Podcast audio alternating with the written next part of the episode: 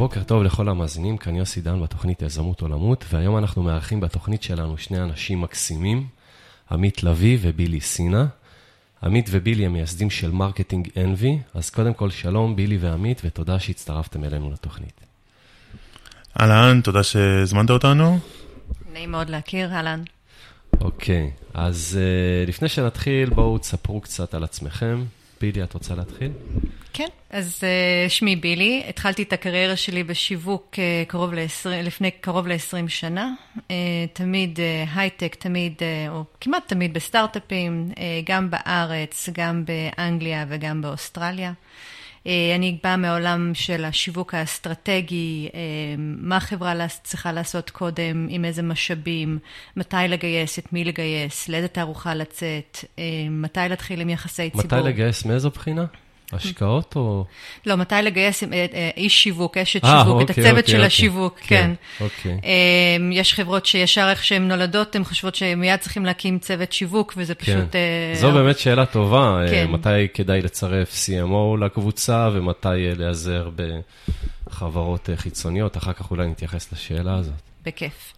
אמ, אז אני מסתכלת על החברה מלמעלה, מהיעדים שלה אה, ומהמשאבים שיש לה, לרשותה, כסף, תכלס, אה, לאן היא צריכה להגיע, ואנחנו אה, בונים את התוכניות של, של החברה בהתאם.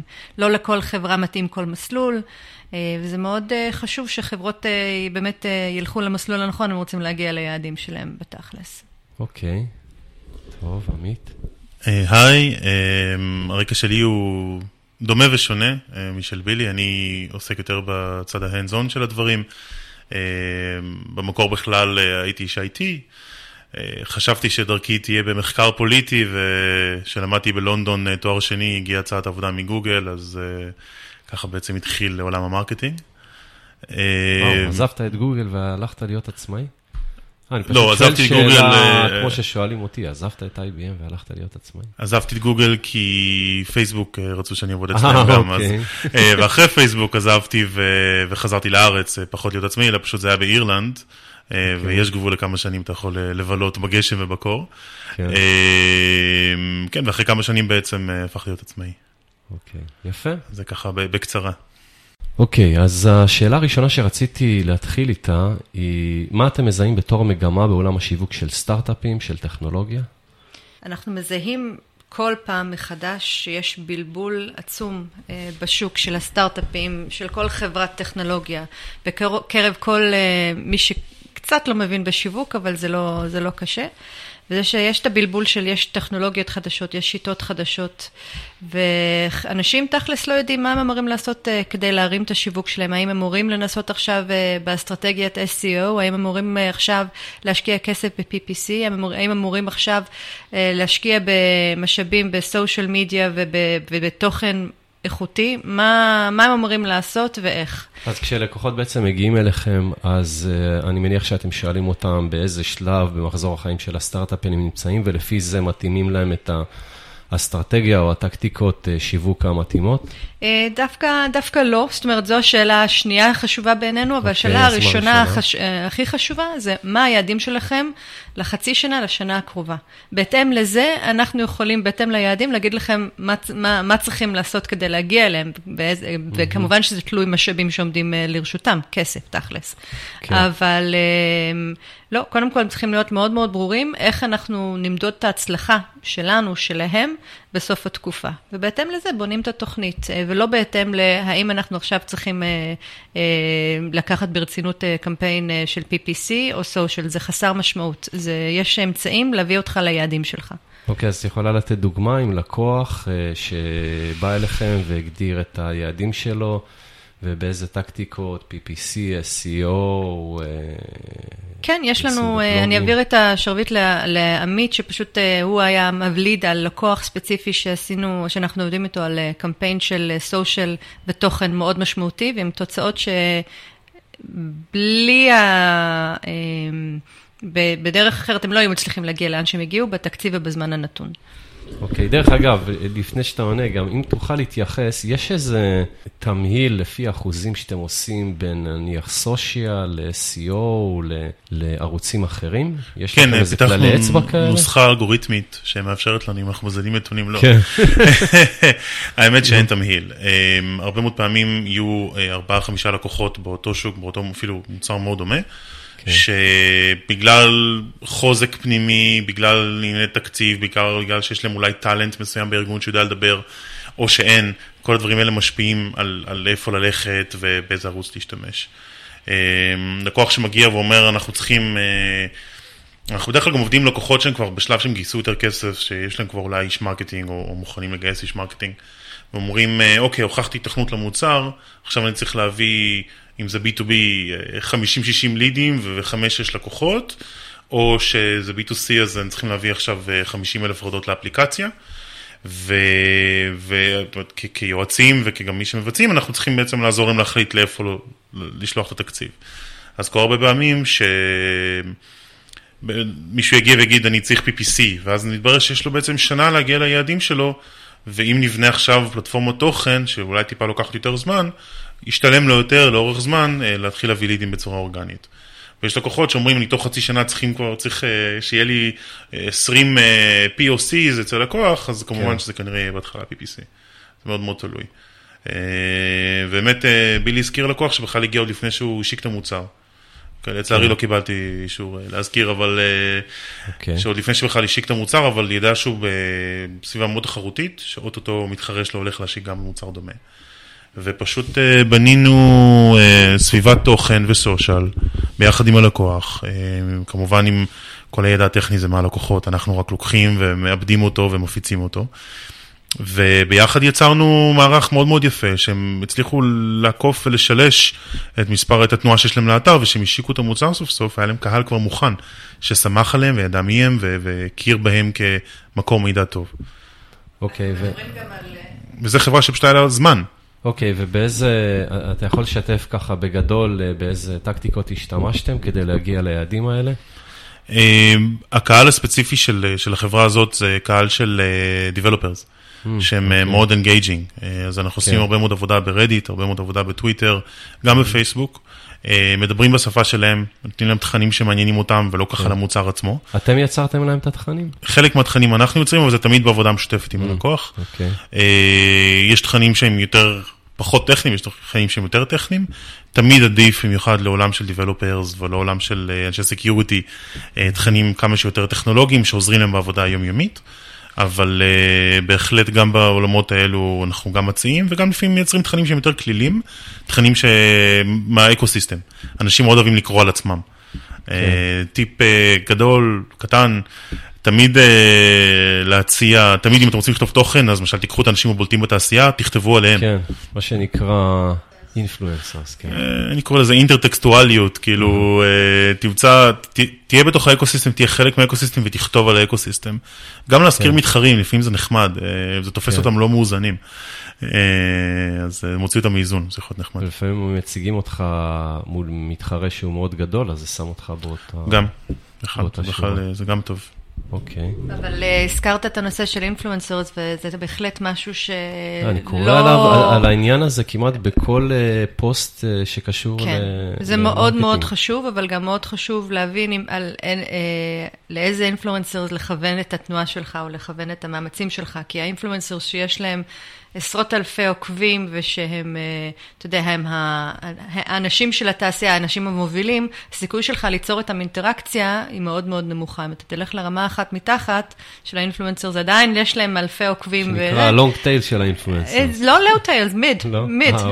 אבל עדיין יש לך סיכוי הרבה יותר אה, גבוה בעצם לקבל אינטראקציה, א', וב', הם כן מעוררים את התשומת לב של הבכירים יותר, מה שנקרא.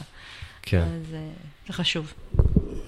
האמת שפשוט אה, טיפ פרקטי, אה, להסתכל על טוויטר, אה, כל הטוויטר קיימת, כי אני לא חושב שהיא תחזיק מעמד הרבה שנים, אבל להסתכל על טוויטר, להסתכל בתחום שלך, מי האנשים הכי רלוונטיים, ולבחור את אלה שאין להם עשרת אלפים או עשרים אלף או מאתיים אלף עוקבים, אלא שיש להם אפילו חמשת אלפים או ששת אלפים עוקבים, אבל גם כאלו שבו, להסתכל על הפיד שלהם, ולראות אם הם עושים ריטוויט, לראות אם הם מגיבים לאנשים, ואותם לבחור. כי זה אנשים שהרבה יותר יעריכו את זה שהם תכתוב עליהם. זה אנשים שהרבה יותר כן. יסכימו גם לדבר עליך ולעשות לך ריטוויט. אוקיי, okay, אז uh, רציתי לשאול אתכם מהניסיון שלכם, מה, מה הדבר שהכי הרבה טועים לגביו בשיווק בחברות טכנולוגיה? אז uh, זה גם קשור קצת למגמות שהזכרנו מקודם. למזלי זה מגמה של, של שינוי חיובי. Uh, בהרבה מאוד חברות טכנולוגיה, הטענה הייתה שלא צריכים שיווק. שיווק זה משהו שהרבה סטארט-אפיסטים... מתפשרים על או להכניס אי שיווק או להוציא את השיווק החוצה, כאשר המשקיעים לוחצים עליהם. הם חושבים הרבה פעמים שאם רק המוצר יהיה מספיק טוב, אז לא צריך שיווק. וזה דבר אחד. זו טעות איומה. טעות איומה וגם... ידעו עליהם. נכון, ואני חושב שגם הרבה מאוד סטארט-אפים ינסו לעשות דברים לבד. כן. מה שקורה זה שיש אולי את הידע הטכני. אתה יודע, כן. איך לכתוב מאמר ובאיזה אה, מילות SEO להשתמש, או איפה לעשות ערוץ PPC, או באיזה פלטפורמות רוצה לכתוב, אבל אין להם את הידע האמיתי השיווקי, אין להם את הידע של איך לנתח את הבן אדם שאליו אתה משווק, מה, מה תחום העניין שלו, מה, מה הוא רוצה. אז שתי שאלות, קודם כל, באיזה שלב אתה חושב שצריך להכניס אי שיווק לחברה?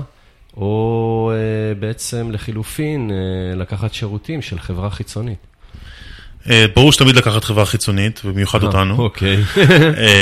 אמ, האמת היא שאנחנו עושים הרצאה כזאת באקסלרטור של מייקרוסופט ובאקסלרטורים אחרים, מתי לקחת איזה איש שיווק. כן. אז אה, אשכרה יש גם הרצאה שאפשר להסתכל ב SlideShare. אז ככה, תן לנו ככה טעימה מההרצאה הזאת.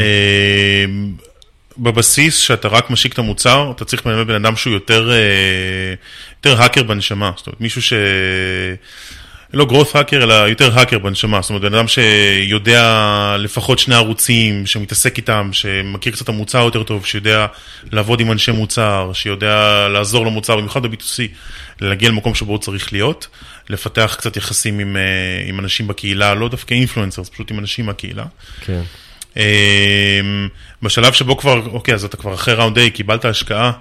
אז אה, זאת אומרת, בשלב הראשון יותר קשה לעבוד עם אנשים בחוץ. אנחנו תמיד אומרים לאנשים שהם גייסו seed round, שאלא אם כן יש להם מטרה מאוד מוגדרת, כמו להביא X אלפי הורדות, או שיש להם כבר דף נחיתה והם אחרי POC, כי הם הצליחו לעשות את זה bootstrapped, כן. אז, אז כן ללכת החוצה, לעשות את זה PPC, בדרך כלל רוב החברות האלו לא יכולות להרשות לעצמן לקחת חברה חיצונית שתעשה עבודה טובה, אבל הן גם לא צריכות. כי זה השלב שבו הם יכולים עדיין לעשות דברים לבד, הם אתה יודע, חברת B2B צריכה 5-6 לקוחות, בדרך כלל רוב כן. החברות משיגות את זה מקשרים.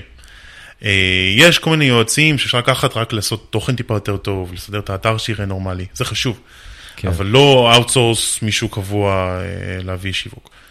כן. גייסת חייב round. שזה יהיה אחריות של מישהו בתוך הארגון, זה מה שאתה אומר? תמיד מישהו צריך לפקח על השיווק. תמיד. כן. לא, אני אומר שהתפקיד של אה, אולי בניית התוכנית marketing, תהיה באחריות של CMO שנמצא בארגון, גם אם הוא לוקח כל מיני חברות חיצוניות שיעשו חלק מהעבודה. לא בשלב של seed. אה, בשלב של seed אתה פחות צריך תוכנית שיווק, אתה צריך לתכנן מה אתה רוצה לעשות, אבל זה לא כן. תוכנית אסטרטגית לשלוש שנים קדימה. אתה צריך okay. אוקיי. כרגע לתכנן, אה, לדעת איזה ערוץ אה, עובד לך יותר טוב, עובד לך פחות טוב, לנסות כמה ערוצים, לדעת איך מנסים את הערוצים, לקבל טעימות. כי בשלב הראשון זה לא משנה אם עלה לך להביא יוזר דולר או 30 דולר. זה לא משנה אם ליד עלה לך אלף דולר או 200 דולר, כי בכל מקרה אתה לא עושה scale-up, בכל מקרה אתה, אתה, המטרה שלך זה לעשות דברים בקטן. כן. ברגע שגייסת round A, אז ואתה רוצה קצת להגדיל את הפעילות, אז כבר כדאי לקחת מישהו פנימי. כדאי לקחת מישהו שיש לו ידע קודם בשיווק, שידע איך להפעיל חברות חיצוניות. לא אומר לך לבנות צוות שיווק שלם, כן. לקח מישהו לפחות ידע איך להפעיל חברות חיצוניות, כי גם חברות חיצוניות צריכים ללמוד להפעיל. צריכים לדעת איך להציב להם יעדים נורמליים, כן. וגם ולפקח שהם מספקים את הסחורה בסופו של דבר. נכון. אה, רציתי לחזור לשאלה שלך לגבי אה, טעויות אה, נפוצות כן. של סטארט-אפים. מה שאנחנו רואים שוב ושוב, וזה נובע מהבלבול הקודם שדיברנו עליו, זה שחברות עם משאבים מוגבלים, גם מבחינת כוח אדם וגם מבחינת תקציב, נכנסות אה, להרבה מאוד הרפתקות של שיווק, כל מיני תוכניות שיווק, עושים קצת תערוכות, קצת PR, אה, קצת PPC, קצת social וקונטנט, קצת מכל דבר, וכתוצאה מכך הם לא מתעמקים ולא מקבלים את התוצאות שהם יכולים לקבל, אילולא הם היו משקיעים בשניים, שלושה ערוצים כמו שצריך, ולוקחים את התקציבים במקום בעשרה ערוצים, ומפנים את זה רק לשניים, שלושה, וגם כתוצאה מכך הם לא יכולים להבין מה באמת עובד בשבילם ומה ממש לא. וזו טעות, ותמיד כשאנחנו באמת מתחילים לעבוד, אנחנו אומרים, אוקיי, בסדר, לתקופה הקרובה אנחנו הולכים באמת לשים פוקוס, דגש על המאמצים האלה, א', ב', ג', כדי לבדוק אם זה עובד לנו או לא, כדי לבדוק מה, מה, מה הערוץ הזה באמת נותן לנו. ומהר מאוד מתחילים לראות, ברגע שבאמת משקיעים את המשאבים. מאוד, מאוד קל לראות עובד לא עובד.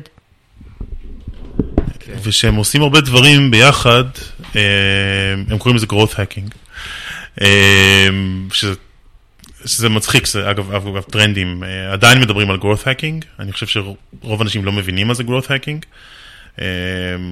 בטח שמעת את המושג הזה פה ושם. כל הזמן. מוצפת בעולם המרקטינג יותר, קהילת המרקטינג מוצפת במונח הזה כל הזמן. לגמרי, אז growth hacking בעצם... זה משהו שאני מאוד מבין ומדבר אליי דרך אגב. אני חושב ש-growth hacking זה buzzword שהוא באמת לא מובן. אנשים חושבים ש... גם מה שדיברנו מקודם, שיש איזשהו חשב שאני, מחשב שאני לא צריך איש מרקטינג, אני אעשה את זה לבד, כי המוצר שלי מספיק טוב. כן. אז הם גם חושבים, אז אני לא אעשה איזה מרקטינג, אז אני אעשה growth hacking, שזה לא מרקטינג. וזה, קודם כל, growth hacking זה מרקטינג, זה גם לא ערוץ מרקטינג אפילו, זה שיטת ניהול של uh, ניהול ערוצי אונליין במרקטינג. זה לא תחליף, אתה עדיין צריך להבין למי אתה משווק ומה המסרים שלך ואיך אתה מדבר על, על המוצר שלך. growth hacking, כמו שאנחנו רואים אותו, ואתה יודע, ישבתי, ישבתי לפני שנה עם שון אליס, שהוא טבע את המונח growth hacking. ויש לו כן. עכשיו חברה שממש מייצרת uh, פלטפורמת ניהול, uh, פלטפורמת ניהול של growth hacking בארגונים. איך היא נקראת? הפלטפורמה זה growthhacking.com, האתר שלו, אה. גם, גם ככה נקראת הפלטפורמה. אז אה, עכשיו, יצא לדבר על זה לא מעט איתו, הוא גם קצת הביע תסכול מזה שאף אחד לא מבין מה זה growth hacking. אה, ובאמת השילוב הזה של, אנשים חושבים ש-growth hacking זה אני אעשה x, y, z, ופתאום המוצר שלי יצליח. כאשר כל המתודה של growth hacking היא בעצם תכנון מראש של משימות השיווק שלך. זאת אומרת, אם החלטת להתמקד כרגע ב... אני אעשה ניסוי על איזשהו מסר, או אני אעשה ניסוי בתוך האפליקציה שלי וישנה משהו כדי לראות אם זה עוזר, או אני עכשיו אשלח אה, אימיילים ואני אחזיר אותם בחזרה דף נחיתה ספציפי, ואני אעשה אוטומציה קצת, וככה אני אגדיל את אה, אחוז, אחוז ההמרה שלי, או כמות הנרשמים. זה לא, זה לא growth hacking, growth hacking זה לתכנן מראש את כל הטסטים שאתה רוצה לעשות, לסדר אותם לפי priority, להציב יעדים לכל אחד מהם, ולהתחיל לזוז קדימה, שזה פשוט שיווק בקצב שהוא, הלכה למעשה זה קצב של agile, של פיתוח agile. כאילו במקום לעשות עכשיו פרויקטים של שנה, תעשה פרויקטים של עשרה ימים, תמדוד אותם, תתקדם קדימה. וזה ההבדל המשמעותי. אז גם ב growth hacking אתה צריך שיווק. ולפעמים יש הרגשה שאנשים אומרים לי, אני לא צריך שיווק, אני אעשה growth hacking, וזה קצת, האמת שזה משעשע. כי הם, הם עוצרים, הם, לא, הם נתקעים, כי זה לא עובד, כי אתה לא יכול לקחת משהו שעבד לחברה X ולעשות את זה אצלך. קודם כל, כן. כי זה כבר עשה להם, מיצו. ודבר שני, כי לא תמיד המוצרים זהים. וגם כל הזמן השוק משתנה. אה, נכון, ולכן אני חושב שעם משהו ש... עם כלים חדשים, עם טקטיקות חדשות, כן. עם מה שעובד, אז כולם הולכים לכיוון הזה, ואז זה פחות אפקטיבי אל מול דברים אולי יותר חדשים שיוצאים כל הזמן. אה, משתנים. נכון, ולכן רואים מהם יותר, וזה גם מגמה מאוד חיובית, שאנשים קצת יורדים מהסיפור של אני לא צריך שיווק, אלא יודעים שהם צריכים שיווק, משלב הרבה יותר מוקדם. לפעמים מוקדם מדי, זאת אומרת, אני רואה חברות שעדיין מוצר ויש להם CMO, אה, שזה גם אה, מיותר לפי דעתי, אלא אם כן באמת, אתה יודע, זו אסטרטגיה שלהם לבנות דימנד למוצר לפני שהוא יוצא החוצה. אבל לשמחתנו, אנחנו רואים יותר ויותר אנשים שמודעים לזה שהם צריכים שיווק, בין אם זה לקחת מישהו פנימי או ללכת החוצה. אוקיי, okay, אז uh, דבר נוסף שרציתי לשאול אתכם זה לגבי אולי קצת הטקטיקות או האסטרטגיה, יותר נכון, uh, במקרה הזה. מתי אתם חושבים נכון יותר לעשות PR ומתי יותר נכון לעשות קמפיינים ב-PPC, למשל? טעות... דרך אגב, סליחה שאני מפסיק כן. אותך. אתם גם חברת PR? לא, ממש לא. אוקיי. אז אנחנו, יש לנו ארבעה שירותים עיקריים, ואנחנו עוזרים לחברות סטארט-אפ וטכנולוגיות לאחר גיוס. בעיקר עם המסרים שלהם, זאת אומרת, מסמך של האני מאמין, who we are, what we do, who we're doing it for, why we're better than the competition and why you should try us out. שזה משהו כמו שניים, שלושה עמודים, שלפי זה כל המאמצים של השיווק נכתבים. זאת אומרת, לא כל פעם חוזרים לרגע, מה אנחנו עושים? רגע, איך אנחנו כותבים את זה? באיזה גוף? באיזה שפה? אנחנו... מכוונים, זה כל הזמן מול העיניים שלהם בעצם. כל הזמן מול העיניים, ומשתמשים בזה בתור כלי. ככה, ככה כותבים את התוכן לאתר, ככה כותבים את התוכן של הבלוגים. לזה זה יוצא כל ה-PRים, כל, הסוש... כל הכתיבה של הסושיאל מדיה. הכל מתייחס למסמך של האני מאמין. אחרי, אחרי שמסיימים את הפרויקט הזה, שזה לוקח בערך חודש, שישה שבועות של עבודה אינטנסיבית עם החברות, אבל זה משתלם, ואפילו חברות שאומרות, אה, אני לא צריך את זה, או אנחנו לא צריכות את זה, תמיד אנחנו חוזרים לאותו מצב ש, שבאמת צריכים לחדד את המסרים, כי השוק לא מבין מה הם עושים. אה, בנוסף לזה, אנחנו אה, עושים קמפיינים של PPC אה, מאוד רחב בכל הערוצים. אנחנו עושים תוכניות של סושיאל וקונטנט מאוד מאוד איכותיים, ואנחנו עושים אוטומציה באמצעות מערכת של HubSpot. לא רק HubSpot, אבל בעיקר. אנחנו פרטנרים של HubSpot ולקוחות. באמת? כן. מה זה אומר הפרטנרים? מה זה אומר הפרטנרים? שאנחנו אתם מטמיעים... אתם מפיצים שלהם, affiliates או משהו כזה? אנחנו מפיצים, אבל זה, זה לא העניין. חברות שיש להן כבר 20-30 לידים בחודש, אה, כבר לא יכולות להרשות לעצמם שהם רק ישתמשו במסמך, במסמך אה, אקסל או ב Google Doc הכי מתוחכם, הם לא יכולים להסתמך על זה שהם רק מכניסים את הלידים שלהם ל Salesforce או לכל אה, מערכת אה, של CRM מתוחכמת ויקוו שיהיה בסדר. הם צריכים להבין מה, מה הביא להם את הליד, מה הביא להם את הלידים המאוד מאוד איכותיים, כי שם הם צריכים להשקיע יותר מאמצים. הם צריכים אה, לדבר אה, עם האנשים האלה שהגיעו אליהם ולטפח אותם עד שהם יהפכו להיות לקוחות, או שלא. אבל הם צריכים למצות כל ליד שבאמת מגיע אליהם עד שכבר מצליחים להביא את הלידים. אז אה, אוטומציה, מערכת אוטומציה, אנחנו עשינו חקר מאוד רחב על כל הפלטפורמות שיש בחוץ, ובאמת ראינו שהאפספורט עונה על הצרכים של... הלקוחות שלנו, וגם על, על הצרכים שלנו בתור סוכנות, אנחנו גם, אה, אתה יודע, we eat our own dog food. Mm-hmm. ואנחנו באמת אה, ממליצים לחברות שבאמת מגיעים ל-20-30 לידים בחודש, להטמיע. אוקיי, okay, אז אולי תספרו קצת על ה-HubSpot למי שלא מכיר. HubSpot זה מערכת, מערכת אוטומציה, שיווק, marketing automation.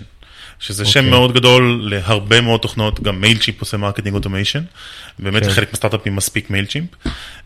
מה, יותר ל social או למייל? לא, או... היא עושה, אה, זה ספציפית HubSpot היא מערכת שהחליטה שהיא רוצה לעשות, להיות המערכת שתכלול ותעקוב אחרי כל פעילות השיווק שלך. Okay. אוקיי. עושים דרכה social. הבלוגים יושבים על HubSpot, דפי הנחיתה יושבים על HubSpot, הטפסים באתר הם של HubSpot.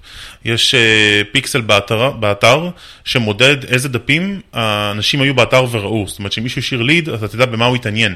הוא היה ב pricing, או שהוא היה ב, uh, על המערכת, או שהוא סתם היה באיזה בלוג לא קשור. Mm. אחר כך, ברגע שאתה אוסף את כל המידע הזה, אתה יכול להשתמש בו, ובאופן אוטומטי לשלוח מסרים uh, באימייל, או אפילו לשנות תכנים באתר, לאנשים לפי מה שמתעניינים בו. אה, וככה בעצם אנשי מכירות, אה, רק כשהם עשו דברים מאוד רלוונטיים, הם הולכים לאנשי מכירות, מה שחוסך זמן לאנשי מכירות. ואנשי מכירות יודעים במה מתעניינים, אז, אז כל התהליך המכירה הוא הרבה יותר יעיל. אה, הרבה, אנחנו גם בעבר היינו מחברים המון מערכות ביחד, יש לנו עדיין לקוחות שעובדים, אתה יודע, עם מערכות דפי נחיתה ו Mailchimp ו tracking של מי הליד ומאיפה הוא מגיע, ופשוט HubSpot מחבר את הכל ביחד. אה, וגם מאוד מקל על העבודה, מאוד קל, אתה יודע, לא צריכים, וורדפרס כמה שאומרים שהוא קל, הוא לא כזה קל, מאוד קל uh, לעלות בלוגים, מאוד קל לעשות דפי נחיתה, מאוד קל לעשות אימיילים, מאוד קל לעקוב, וזה בעצם מוריד לך התעסקות, ואני בן אדם מאוד טכני, הייתי בעברי איש IT, כן. ואני אפילו היום רוצה לרדת מההתעסקות ב-IT ולהתמקד כן. במסר ובמה אתה שולח ובתוכן. אני מאוד יכול להזדהות איתך, שדרך אגב, גם אני הייתי איש IT וגם אני משתמש בוורדפרס. הוא לא קל. WordPress אה, ברגע שאתה לעשות משהו טיפה יותר כן, מתוחכם. כן, כן. לא, אבל יש כל כך הרבה פלאגינים שכל הזמן זה פשוט כמו לגו, אה, להרכיב אותם וזהו. נכון, ועדיין כשאתה מגיע למצב שאתה רוצה להבין מה אנשים עשו באתר שלך, אין לך, גם Analytics לא טוב, גם WordPress לא טוב. כן, כן, כן. בנקודה הזאת כן, זה קצת פחות יעיל, אתה צריך להשתמש בכלים חיצוניים, נכון. לא... עכשיו, כשאתה חברת B2B, כל ליד יכול להיות לך גם 1,000, 2,000 ו-5,000 דולר, וכל עסקה יכולה להביא לך חצי מיליון דולר. כן. אתה לא יכול לפספס אף, אף אחד שמגיע. כן. אתה צריך להבין אה, מה הוא עשה באתר, מאיפה הוא הגיע, לאן הוא הולך. וביחד עם כמובן תוכן רלוונטי, שאתה כותב תוכן גם בבלוגים וגם white paperים, אתה עושה אימיילים טובים, אתה עושה סושיאל טוב. אגב, זה, כניהול סושיאל זה לפי הפלטפורמה הכי טובה שיש היום. ומעבר לזה, האבספורט גם עושים המון תוכן, זה ככה משווקים את עצמם, הם חלוצי שיווק התוכן, אז אה, גם יש כזה המון התעסקות בעולם הזה של תוכן, ותוכן שהוא מאוד SEO פרנדלי, ותוכן שהוא מאוד רלוונטי לקיבורד שאנשים מחפשים, ומי האנשים שאתה מכוון עליהם. הפוקוס הוא בכלל סביב האנשים שאתה מכוון עליהם, מאוד מאוד מעניין, ואנחנו רואים את זה, אנחנו רואים לקוחות שהטמענו להם האבספוט, ותוך uh, חודשיים שיפור משמעותי בתנועה האורגנית למשל, דברים האלו. Mm, אז היום אנחנו בעצם, אנחנו גם עובדים גם עם האבספוט וגם בלי האבספוט, אבל המשמעות היא שאתה לא יכול לעשות שיווק עם אוטומציה, מה גם שכל המתחרים שלך, שהם בדרך כלל יותר גדולים, כן עושים את זה. ובניגוד להמון המון דברים אחרים, שאתה לא יכול, אתה לא יכול לשאול לעצמך את הכוח אדם של מתחרה גדול שלך. אתה לא יכול לשאול לעצמך לכתוב כל כך הרבה כמו מתחרה גדול שלך שיש לו כסף. אבל להטמיע מערכת אוטומציה, שתעשה אוטומציה בעבודה, זה אתה כן יכול לשאול לעצמך, כי זו אותה עלות לכולם.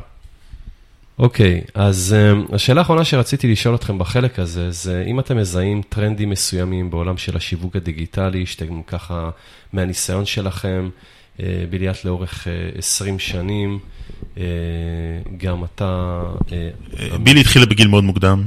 כן. היא בת 29. אה, אוקיי. רק רוצה להעביר את הנקודה הזאת. טוב. לגמרי, לגמרי, לגמרי תודה עמית שאתה הזכרת לי את זה. יפה. אה, אמ, וגם אתה עמית אה, שנמצא לא מעט בתחום הזה, לא מעט שנים. אז אה, לאורך השנים ככה, בטח ראיתם את ה...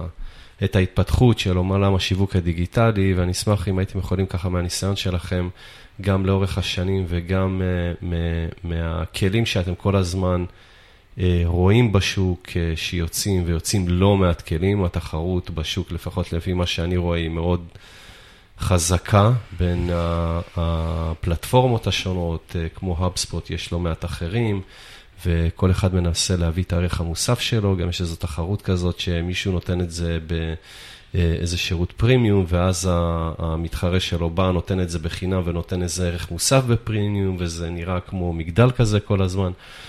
אז uh, הייתי שמח לשמוע מהניסיון שלכם, לאן אתם רואים את השוק, לאיזה כיוון אתם רואים את השוק הולך. אוקיי. Okay. וואו, שאלה ארוכה. כן, שאלה ארוכה. אני אענה בשתי נקודות. א', הסיבה שאנחנו כל כך נכנסנו לאוטומציה זה שאנחנו רואים שזה המגמה של השוק. אנחנו, וזה שוב, כי יותר ויותר חברות כן קולטות שהן לא, לא יכולות להרשות לעצמן להשקיע ולהשקיע ולהשקיע בשיווק, בלי לדעת באמת מאיפה הלידים מגיעים. וכמו שדיברתם כן. מקודם, Google Analytics לא עוזר לך בשקל אה, להבין מאיפה באמת מגיעה התנועה. אה, יש כל כך הרבה באגים במערכת, אתה צריך לנקות אותו בכל כך הרבה ספאם שמגיע לשם, שאתה, הסיכוי שלך באמת להגיע ל Google Analytics שנותן לך תשובות למשהו, הוא כמעט אפסי. וניסינו. איזה כלי למשל את ממליצה כדי אה, למדוד בצורה יותר מדויקת את המקורות של הלידים שלך? יש איזה... שוב פעם, אנחנו, זה, חלק מההאבספוט, זה אוקיי, חלק אוקיי, עיקרי אוקיי. של ההאבספוט, בגלל זה, זה סוד ההצלחה. זה מראה כן. לך בדיוק מאיפה הליד הגיע. יש לנו לקוח שמאוד לא, לא האמין בלהשקיע בקמפיינים בטוויטר ולעשות בכלל הרבה מאמצים בסושיאל. לפני, רק לפני שבועיים האיש מכירות שלו שאל את הליד ש, שהחם שלהם, מאיפה הוא שמע עליהם, הוא אמר דרך טוויטר, כאילו הוא ראה פוסט שלהם בטוויטר, עניין אותו, ו, ומי יודע את זה? HubSpot גם כן ראה את זה, שהליד בעצם קודם כל היה בטוויטר, לחץ על הלינק בטוויטר, ואחרי זה הלך ל landing page שאנחנו כיוונו, הכל רשום שם, רואים את כל המסלול. את כל, את כל המסלול. רגע, עמית, עוד לא סיימתי. הוא תמיד עושה לי את זה, באמת, באמת.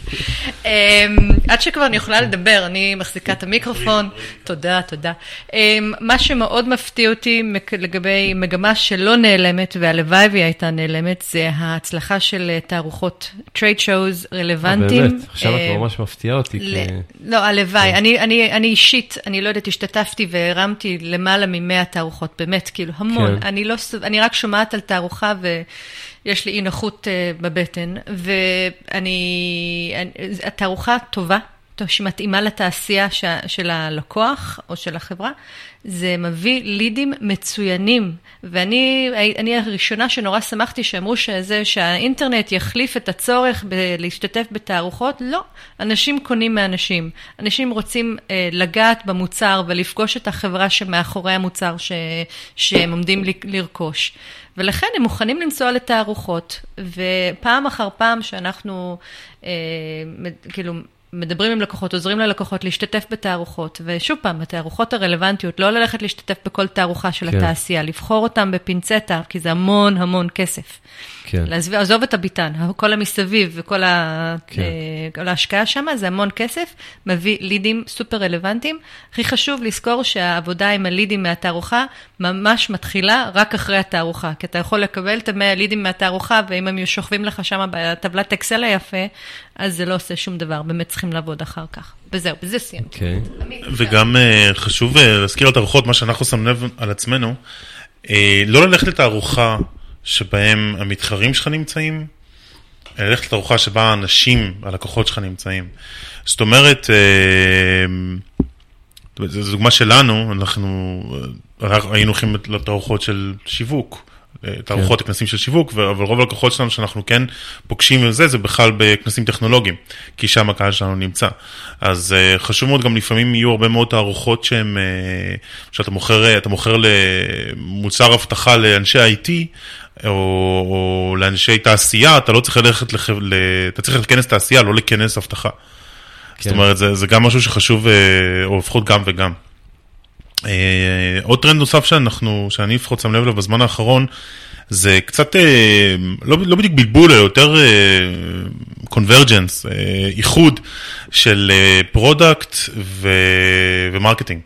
כאשר זה, זה בעיקר נוגע לעולם ה-B2C, אנחנו עובדים גם לא מעט גם עם B2C וגם עם B2B, ובאמת יש הבדלים די גדולים, אבל בסופו של דבר, אם יש לך מוצר שהוא mobile או מוצר SaaS, השיווק, או 80%, 90% מהשיווק שלך, לפחות בהתחלה, הוא מתוך המוצר עצמו. אם המוצר שלך יהיה טוב, אם המוצר שלך ייתן אה, בטריגר הנכון, יקפיץ לאנשים את, את המסר הנכון לשתף, או, או לעשות פעולה אחרת, אתה גם תגדיל את הווירליות, או את התפוצה החינמית של המוצר, וגם את, ה, את הרווחים שאתה עושה על כל בן אדם שנכנס. כלים כמו, כמו Mixpanel, כלים כמו אינטרקום, הם מאוד מאוד על התפר של, אה, של product ו marketing. רוב הכלים האלו אגב, Kissmetrics, Mixpanel, Intercom, כל הכלים התחילו בהתחלה מכלים יותר פרודקטיאליים. זאת אומרת, בוא נראה מה אנשים עושים במוצר שלך, ו- וככה אוקיי. נשפר את ה funnel. אתה מכיר את כן. הכלים? אה, אה, כלי אנליטיקה לא של מוצרים, אבל כן, אה, כן. היום כולם מתחילים גם, אוקיי, אם אתה כבר יש לי שליטה על מה קורה במוצר, בוא ברגע הזה נשלח לו אימייל, בוא ברגע הזה נשלח לו SMS, בוא נקפיץ לו פופ-אפ. והכלים האלו היום, זאת אומרת, זה כבר ניגשים ל marketing, זה כבר לא product. ואני חושב שהרבה כן. מאוד בכלי SaaS שהם B2B ו-B2C וגם ב mobile apps, ה product וה marketing חייבים לעבוד ביחד אה, בצורה הרבה יותר צמודה מאי פעם. אני כאיש אה, marketing של חברת, אה, שעבדתי בסטארט-אפ של B2C, הייתי יושב כל יום על ה Mixpanel. כן. ובעצם רואה מה, מה לא, איפה נופלים לי אנשים ב funnel, אנשים שמגיעים מערוץ של PPC כזה או אחר, איך מגיבים בתוך ה funnel עמוק פנימה, איך משפרים את אחוזי המרה שלהם. Okay. אז זה אוקיי. גם מגמה שמאוד חשוב לשים לב בעולמות האלו, כי אתה לא יכול להתעלם ב product, להתעלם מה product שאתה עושה marketing. גם הזכרת מקודם שאתה יודע, יש מוצר SaaS ונותן freemium, ואז מישהו אחר בא ונותן את זה בחינם. כן. זה לא משנה, כי בסופו של דבר, ואתה מכיר את זה גם מ-IBM, אנשים בוחרים שירות, זאת אומרת, אנשים, כן, אתה מוכר שירות, כן. אתה לא מוכר מוצר. נכון. אה, אנחנו גם, שוב, קצת תקליט שבור על HubSpot, אבל הסיבה שבחרנו אותם זה כי, אתה יודע, אה, רצינו לדבר עם לקוחות שלהם, ותוך יום קיבלנו שלושה לקוחות לדבר איתם, של uh, מתחרים שלהם לקח שבועות. כן. Uh, כל דבר שהיה לנו שאלה, מיד קיבלנו תשובה, יש להם את הספורט הכי טוב שיש, ו- והדברים האלה משמעותיים, זאת אומרת, התמיכה בסופו של דבר זה למה שאתה בוחר לעבוד עם מישהו, אתה, אתה יודע, אתה יכול, אתה, קצת אה, נחזור לתעשייה המסורתית, אתה יודע, אתה יכול לקנות את ה... את ה... אני יודע, את הכוסות פלסטיק שלך מכל חברה, או את הציוד המשרדי שלך מכל חברה, אבל זה אותו ציוד בדיוק, אבל אתה תבחר לעבוד עם מי שלאורך שנים אתה בונה איתו מערכת יחסים. כן. אמ, וגם הרבה מאוד באונליין חשבו שלא יצטרכו את זה, ואז רואים שהיום מתחילים לדבר על ROI של Customer Service, אם בעבר דיברו על Customer Service כעל משהו שתמיד יש ל-ROI שלילי, היום מדברים על איך מוצאים ROI חיובי מ-Customer Service, כן. כי כל אינטראקציה שלך עם, ה... עם תמיכה, זה בעצם הזדמנות שלך עם הלקוח שלך, גם אם זה תמיכה, זה הזדמנות לעשות אפסלים, זה הזדמנות לעשות retention, זה הזדמנות כן. אפילו לשדר בחזרה ל product ול marketing רעיונות, איך לשפר את השיווק ואת המוצר. מעניין. טוב, בואו uh, נצא להפסקה קצרה, וכשנחזור נדבר קצת עליכם.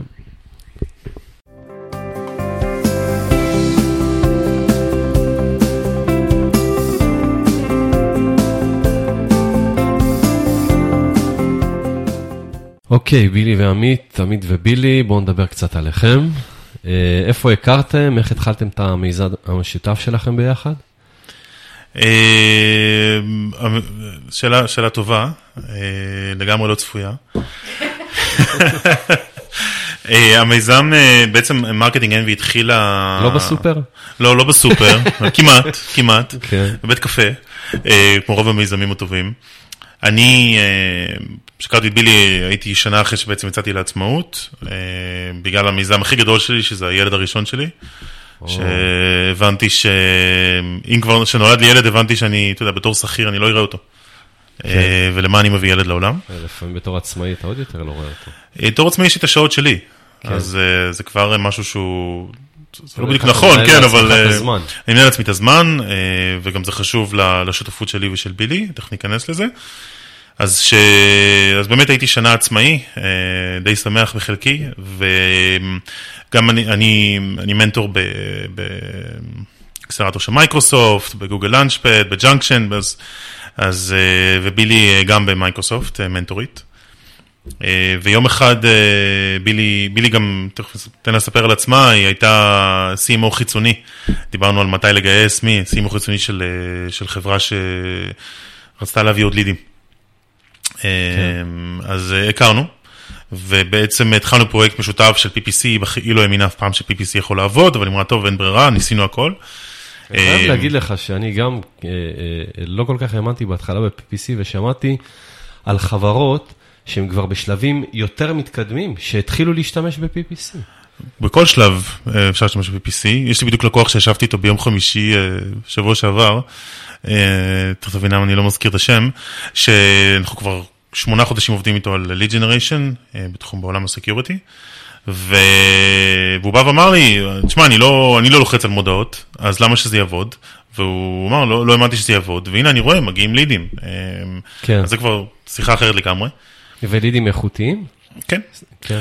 אתה רואה גם, שוב אגיד HubSpot, אתה רואה, אם אתה מסתכל, אתה רואה שאנשים לפעמים לוחצים פעם, לוחצים פעמיים, מגיעים עוד פעם מאורגני בכלל, כי כבר לחצו זרועות השם שלך, ואז ממירים.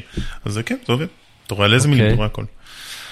נחזור לסיפור, אז, אז התחלנו לעבוד, לקח קצת זמן להבין מי נגד מי, מה נגד מה, ובהחלט הייתה שם הצלחה. והחלטנו שבאיזשהו מקום יש פה הרבה פוטנציאל, כי הרבה מאוד חברות, אני מכיר המון חברות שאומרות, אני רוצה להביא הורדות, אני רוצה להביא לי, תעשה לי PPC, תעשה לי SEO, אבל הן אף פעם לא טורחות לחשוב על קצת מי הן, מה הן, איך הן מדברות לעולם ומה הן עושות. ואני גם לא האמנתי שזה כל כך חשוב עד שהתחלנו לעבוד ביחד, וראינו איך ש... אתה יודע, ה messaging ברמת ה... רמת המודעה, שנעשתה אחרי messaging טוב, שעשו messaging לחברה, פשוט עובד יותר טוב, העלות המראה יותר זולה, כאילו, הדפים, דפי נחיתה עובדים יותר טוב, הכל עובד יותר טוב, והבנו שיש פה שילוב מאוד מאוד טוב. לבילי גם נולדה ילדה באותה תקופה, יש לנו, הילדים הגדולים שלנו באותו גיל. ו... ובעצם החלטנו שאנחנו רוצים לבנות משהו יותר גדול מלהיות עצמאים. שיש פוטנציאל בשוק, וזה גם אחרי שדיברנו עם כמה חברות, ו... ושאנחנו לא רוצים לשעבד את עצמנו, זאת אומרת, אנחנו רוצים שתהיה סביבה שגם נוכל לחיות ולקבוע את הקצב שלנו של דברים. אז ואחרי כמה חודשים הוקמה Marketing Envy. יפה, בילי, מה הגרסה שלך? זה בכלל, הוא התחיל איתי, לא אני התחלתי איתו. האמת היא שזה לגמרי נכון, שהוא התחיל איתי ואני בכלל לא רציתי, אבל לא באמת. האמת היא שכבר בפגישה הראשונה, מה שהמכנה משותף לשנינו היה ששנינו היינו עצמאים, ותוך בערך עשר דקות שנינו קיטרנו על זה שבתור עצמאים יכולנו לעבוד עם רק משהו כמו מקסימום שלושה ארבעה לקוחות לפני שאנחנו התמוטטנו. ואמרנו, אבל אנחנו כל פעם יוצרים קשר ואנחנו רוצים באמת לעבוד עם החברות המגניבות שיוצרות איתנו קשר, ולא מסוגלים. אז אמרנו, רגע, אולי פה באמת יש קטע שאנחנו יכולים להקים משהו שהוא מעבר לרק בילי ועמית. וזה באמת מה שקרה. וכעבור, אנחנו קרוב לשלוש שנים עם Marketing Envy. ומאוד נהנים, יש לנו לקוחות הרבה מאוד מתחום של הסייבר. יש לנו הרבה לקוחות שהם B2B, שהם לא סייבר, יש לנו גם B2C, אבל די התפתחנו התפתחות, התמחות בכל מה שקשור לסייבר ו-Cloud Infrastructure, אה, ומאוד כיף, אה, מאוד כיף. זאת אומרת, יש לנו צוות פה שאנחנו אה, ממש מביאים, בוחרים עם פינצטה, כי הם יודעים איך לטפל בלקוחות שלנו, אנחנו מלמדים אותם את הדרך שלנו לעשות את, ה, לעשות את העבודה כמו שצריך. הרבה פעמים שואלים אותנו, מה זה Marketing Envy, מאיפה השם הזה Marketing Envy. וזה בעצם נולד מתוך זה שבערך כל מנכ"ל, כל יזם שאנחנו פוגשים, אה, אומר, תסתכלו על החברה הזאת, אה, מה שהם עושים זה מדהים, אני מאוד רוצה שהחומרים שלי ושהשיווק שלי יראה, שיראה לפחות טוב כמו זה, ואנחנו הרבה פעמים מסתכלים אחד על השני ואומרים, it looks like shit, כאילו, כן. I don't understand what they're doing, ובכל זאת, כאילו, למנכ"ל הזה יש מה שאנחנו כינינו marketing envy, הוא מקנא בשיווק של החברה הזאת. Mm-hmm. אמ, ולכן הקמנו את Marketing Envy. שוב, לעמית יש גרסה אחרת לכל מה שקשור כן. ל marketing ו envy, אבל אה, זה לא לשידור, אה, אבל זו הגרסה שלי. הפודקאסט הזה הוא לא explicit, אז אני חושב שפרויד זה לא, בהחלט הגון, ואפשר לדבר גם על מושגים פרוידיאניים, אבל נשאיר את זה לזמן אחר. אני חושב אבל ש... יש, יש משהו אחד שהזכרת לי פשוט שלא דיברנו עליו, אה, חוץ מהמרקטינג אנבי, וזה הנושא של מתחרים. אנחנו עדיין מגיעים לסטארט-אפים שאומרים שאין להם מתחרים. זה... וזה, אני, אני מת לשמוע את זה, כי אני יודע שכאילו, בזה, שדיב... בזה הרגע נכנסנו. כל הזמן כאילו... הייתי שומע, כשהייתי שואל מי המתחרים, חלק מהפחות רציניים, כי היותר רציניים, מכירים את המתחרים שלהם ויודעים להגיד על כל אחד מה היתרונות ומה החסרונות, אבל uh, פגשתי לא מעט חברות ב-IBM, שכשהייתי שואל מי המתחרים שלכם, ואז הם היו אומרים, אין, אנחנו עושים משהו, אף אחד לא חשב על זה uh, לפנינו. זה אומר, אה, בדרך כלל, אה, זה אומר שהם לא מכירים מספיק טוב את השוק. אני חושב שגם אם אין להם מישהו שעושה בדיוק מה שהם עושים, שזה לפעמים עניינים של דקויות, בסופו של דבר יש להם מתחרים, וכי המתחרה ש... אתה יודע, אם אתה מוכר לאנשי IT, לא משנה איזה פתרון אתה מביא, כל מי שמוכר לאיש IT הוא מתחרה שלך. וכי אתה כן. צריך להילחם על תשומת לב, אתה יודע, על, על, על גם בין אם זה מילים בגוגל, ובין אם זה מקום ב-IT World ובמגזינים כאלו, זה לא משנה. זה, זה, יש לך תחרות. ואם אתה לא מודה שיש לך תחרות, אתה אף פעם לא תצליח. כי אתה, אין לך, אתה כאילו לומד מאף אחד, ואתה כאילו לא כן. תבין למה דברים לא עובדים לך. כן. טוב, אה, אנחנו נצא להפסקה קצרה נוספת, אה, ומיד נחזור.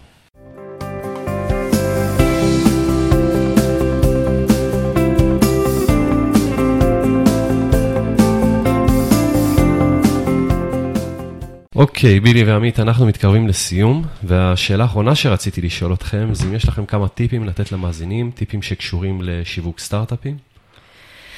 אה, בעיניי הטיפ מספר אחד שבלעדיו באמת אי אפשר לצאת לדרך, זה לקבוע באמת מה היעד שלכם לחצי שנה, שנה הקרובה, ושלא רק אה, אתה, את, אה, היזמים, כאילו תקבעו אותם, אלא שתהיה הסכמה ב, עם ההנהלה, עם המשקיעים, לגבי היעדים האלה, כי אם אין את ההסכמה הזאת, אז פשוט מתחילים ועוצרים, מתחילים ועוצרים, משנים כיוון. הרבה מאוד uh, זמן שמתבזבז ומשאבים uh, מיותרים. משם אז, מתחילים top משם bottom, מתחילים top bottom, where do we want to go, uh, ואחרי זה אפשר להחליט how we're going to get there. אבל באמת, uh, לפי מה תמדדו את ההצלחה שלכם, לפי מה תהיו uh, מרוצים או לא מרוצים, עם מה תהיה לכם זכות קיום. תקבעו את זה קודם, כל השאר אחרי זה יבוא. אוקיי. אה, אני חושב שגם קשור לזה, זה כבר תעשו דברים עד הסוף. אה, הנטייה, יש נטייה לסטארט-אפים מתוקף היותם סטארט-אפים, לעשות דברים מאוד מהר ולהיכשל מהר ולהפסיק, אבל שיווק לא בדיוק עובד ככה. אה, אתם רוצים לעשות קמפיין PPC, תשקיעו לפחות 4,000-5,000 דולר בחודש. אה, לשלושה ארבעה חודשים לפחות, לראות אם זה עובד או לא. וואו. בין אם זה B2, B2C אה, שאתה רוצה להביא אנשים לאפליקציה, אתה חייב אתה יודע, להשקיע, להביא 100-200 איש. אי אפשר לראות לפני כן את ה impact שזה עושה על ה... אז שוב, תחשוב, אתה עושה אפליקציה, אתה מביא 100-200 כן. איש, זה לא מספיק. אתה רוצה שגם כן. יקנו דרך האפליקציה שלך, שגם ישלמו לך כסף, שימירו איזה משהו שהוא יחסית מורכב, שייתנו לך את הפרטים, אתה צריך להביא אלף איש, לראות מי עבד, מי לא עבד, מאיזה מודעה, מאיזה ערוץ. אחר כך כן. גם בתוך האפליקציה, לשנות ה funnel, לעצור, לשנות משהו ולעשות עוד פעם testing על זה.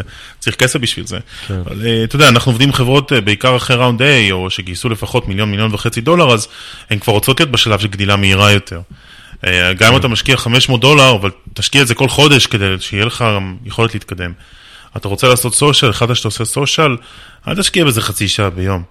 רדיט, כן. כדי, כדי להיות פעיל ברדיט, אתה צריך לפתח יוזרים, אתה צריך לפתח קרדביליות uh, uh, ברדיט, אתה צריך להיות uh, חלק מהשיחה, אז אתה צריך לבנות שם נוכחות. Uh, גם טוויטר, אתה צריך לדבר עם, uh, אני לא אוהב לקרוא להם influencers, פשוט עם key, key people in your industry. כן. אתה רוצה לפתח uh, קהילה בפינטרסט, וזה לא משנה.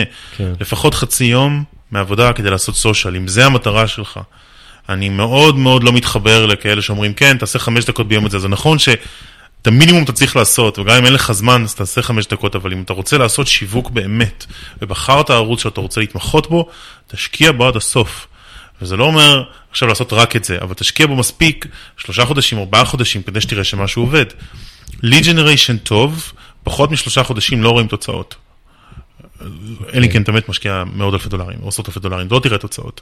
לוקח זמן עד שבכלל תבין אם הלידים טובים, עד שתופסים אותם, עד שחוזרים אליהם, עד שיש לך מספיק לידים שבכלל רלוונטיים או לא רלוונטיים, אתה יודע, אם לא קיבלת 200-300 לידים, איך תדע, אם לא דיברת עם כולם, איך תדע מי רלוונטי ומי לא בכלל. כן. אה, אז זה משהו מאוד חשוב. זאת אומרת, אתה עושה משהו ואתה עושה אותו עד הסוף. אה, עם זאת, בשלב הראשוני, אה, אני מאוד ממליץ להגדיר שאחד מהשותפים, יהיה לו, אפילו עוד לפני שאתה רוצה לגדול מהר, יהיה לו שעתיים ביום, שמה שהוא עושה זה, אחרי, קודם כל לעשות גם תוכנית, תוכנית פעולה ולצאת לדרך עם היעדים, ומה שהוא עושה זה מנסה להגיע ליעדים האלו לפי שלושה ארבעה ערוצים. סושיאל מאוד קשה לעבוד היום, אבל כשהוא עובד הוא עובד מדהים. והוא מספק לך לאורך זמן פעילות ואנשים שמדברים עליך כל הזמן. ובסוף אני גם כולל את רדיט. אה, PPC מאוד יקר להיכנס, ואם אין לך את הידע לעשות את זה, גם יקר, לא, לא, לא זו לקחת חברה שתעשה את זה בשבילך, זאת אומרת, זה, זה עוד עלות בנוסף. אה, אבל אה, אם אתה רוצה לעשות את זה לבד, תלמד את זה, ותן לעצמך לפחות חודשיים, שלושה ללמוד את זה.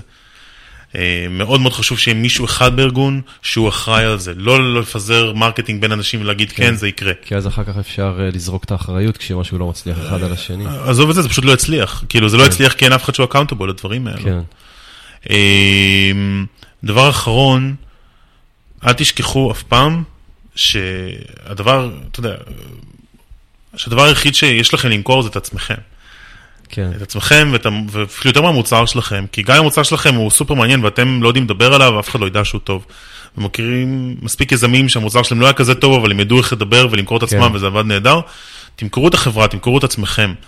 אבל אל תרוצו לעשות PR אם אין לכם איזה לקוח שהצלחתם איתו, אם אין לכם דאטה על התעשייה, אם אין לכם איזה לנדמרק של מיליון הורדות או דברים כאלו, אין לכם לעשות PR. תתמקדו קודם כל לספר את הסיפור שלכם אה, בסושיאל, לספר את הסיפור שלכם לחברים, ללכת למיטאפים, לפגוש עיתונאים, ללמוד, להתאמן בלדבר על עצמכם, כן. כי, כל, כי, כי רק אתם יכולים לדבר על עצמכם בסופו של דבר. אף אחד לא עושה את זה יותר טוב ממכם. טוב, אה, טיפים מעניינים. אה, זהו, בילי עמית, אני רוצה להודות לכם שפיניתם אה, מזמנכם, לשתף את המאזינים שלנו בניסיון הרב שיש לכם, בשיווק בכלל. ובשיווק אה, סטארט-אפים בפרט. אני למדתי המון מהשיחה הזאת, ובטוח שגם המאזינים. זה הכל חברים, תודה רבה לאורחים שלנו, בילי סינה ועמית לביא, ולכם שהאזנתם לנו, אתם מוזמנים להיכנס לעמוד הפייסבוק שלנו, יזמות עולמות, לעשות לנו לייק, ואז תוכלו להתעדכן בכל מה שקורה בתוכניות שלנו כל שבוע. אתם גם יכולים להירשם באתר שלנו, ואז תקבלו בכל שבוע עדכון לגבי פרק חדש ישירות לתיבת האימייל שלכם. אז זהו, שיהיה לכם המשך שבוע נפלא ולהשתמע ברביעי הבא.